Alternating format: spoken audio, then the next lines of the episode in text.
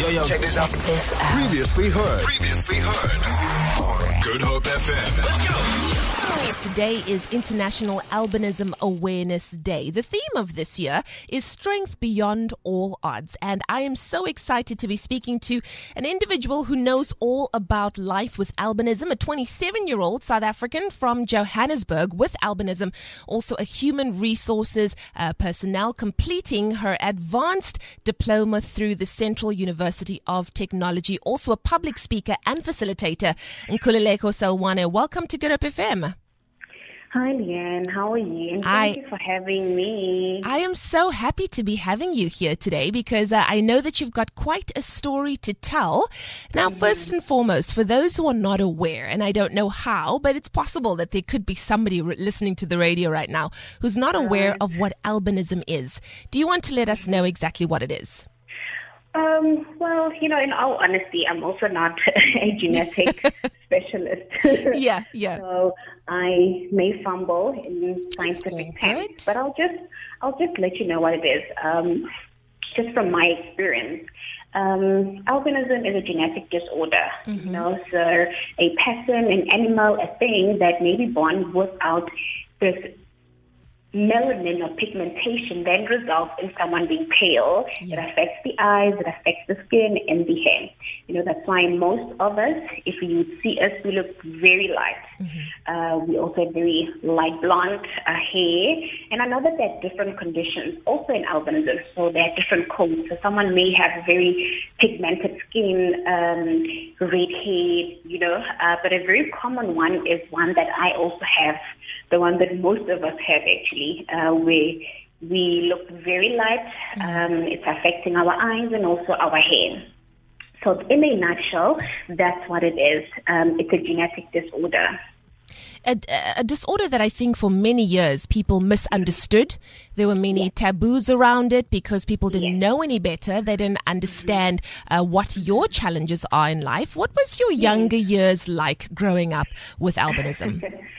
I think, you know, and I speak for myself. I'm honestly not a representative of everyone with yeah. albinism because, like anyone else, we all have different experiences. Mm-hmm. We, some of us do acknowledge our privileges and, um, and also aware that other people may have not been been privileged, yeah. you know, and have experienced awful things. But I think for me, I mean, I also grew up in the dawn of democracy, mm. where South Africa seemed to be a very hopeful country, where a lot of things were just changing from, you know, apartheid. So I think for me, if I must just honestly be honest and share with your listeners, is that I had a very pretty, if I would even use the term normal childhood. Yeah. Um, also because I'm not the only person with albinism in my family. So when I was growing up, I would notice that, oh, my grandmother looks like me. Mm. Okay.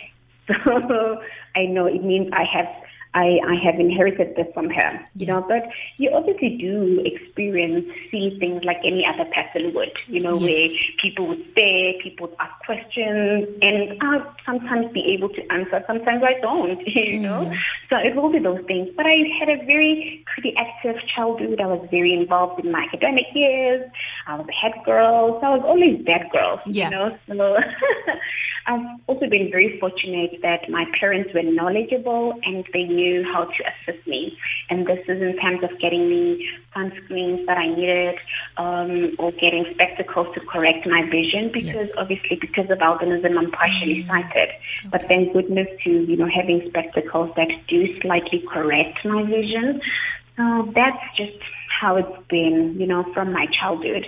And obviously, as you grow, you do experience difficulties in terms of maybe growth. But I also went to a mainstream school, yes. so I was like the only person with albinism. So, and we like using an overhead projector. So sometimes a font is not enlarged to my capacity or to my satisfaction. Mm. So I would then have to ask the teacher to sit in front, you know just so I can be reasonably accommodated, you know. But I, thank goodness, was able to complete my high school, also go to varsity, you know, um, without needing extra yeah.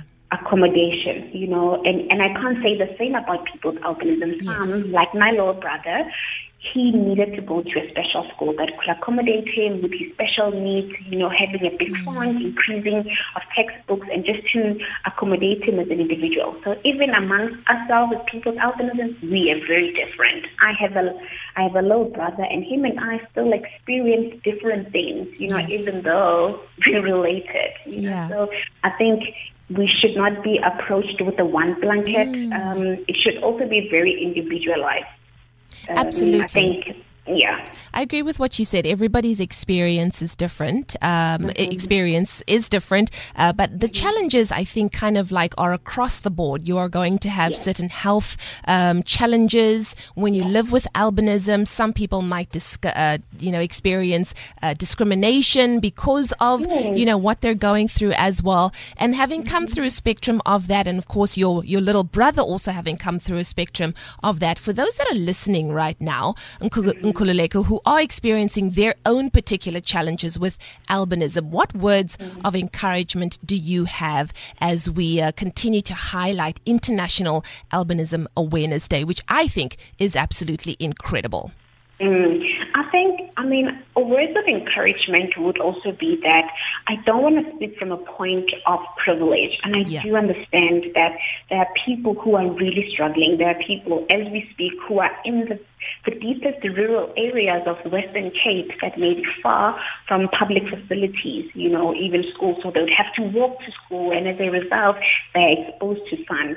Then you have sun damage, and then that could also result to even having sun um, skin cancer, you know. So um, this should be not just the one person thing, but everyone should be involved. And I think also, I was also speaking to your producer and I was saying that I also don't like it how, you know, we'd have broadcasters tell you what to say because now we have to sell this narrative of mm-hmm. negativity, you know, and, or even having us only when it's albinism day because mm-hmm. some of us are knowledgeable in certain things. 100%. When we talk about inclusion and representation, we also want to be included, not only to speak about our living conditions. True. But call me so we can speak about soccer or talk about politics and how it's affecting our GDP, you know? So I think that's also how we could then penetrate the system to show people that we're not just a one dimensional group of people. Include us, learn from us, and you'll be amazed.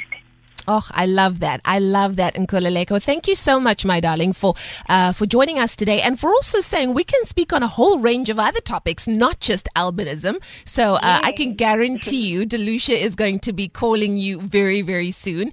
But I appreciate your openness. I appreciate your honesty and also for sharing your journey with us. Uh, I know that it's not a, you know, a one kind of, you know, uh, shoe fits all situation. Everybody mm-hmm. is uh, experiencing their own challenges, but for yours and for sharing your journey with us. We do appreciate it. And hopefully we can catch up again very, very soon. Thank you, Leigh-Anne. Bye-bye. It is a pleasure. There we go. Nkululeko Selwane, 27 years old from Johannesburg, as we chat about International Albinism Awareness Day. The theme this year was chosen to highlight the achievements of people with albinism around the world. And like Nkululeko said, she doesn't want to just talk about albinism. She wants to be able to show that, you know, she can speak on a whole range of different things because she's not just about that. It's also about showing that people with albinism can all odds, as was my guest today, and celebrating how people with albinism worldwide meet and exceed expectations in all domains of life, maybe that even the public and society place on them. And then also encouraging everyone during this time of a global pandemic to join the global effort to hashtag build back better. This year's theme is strength beyond all odds. Feel it. For more, for more, tune in to goodhopefm.co.za. It's all you need.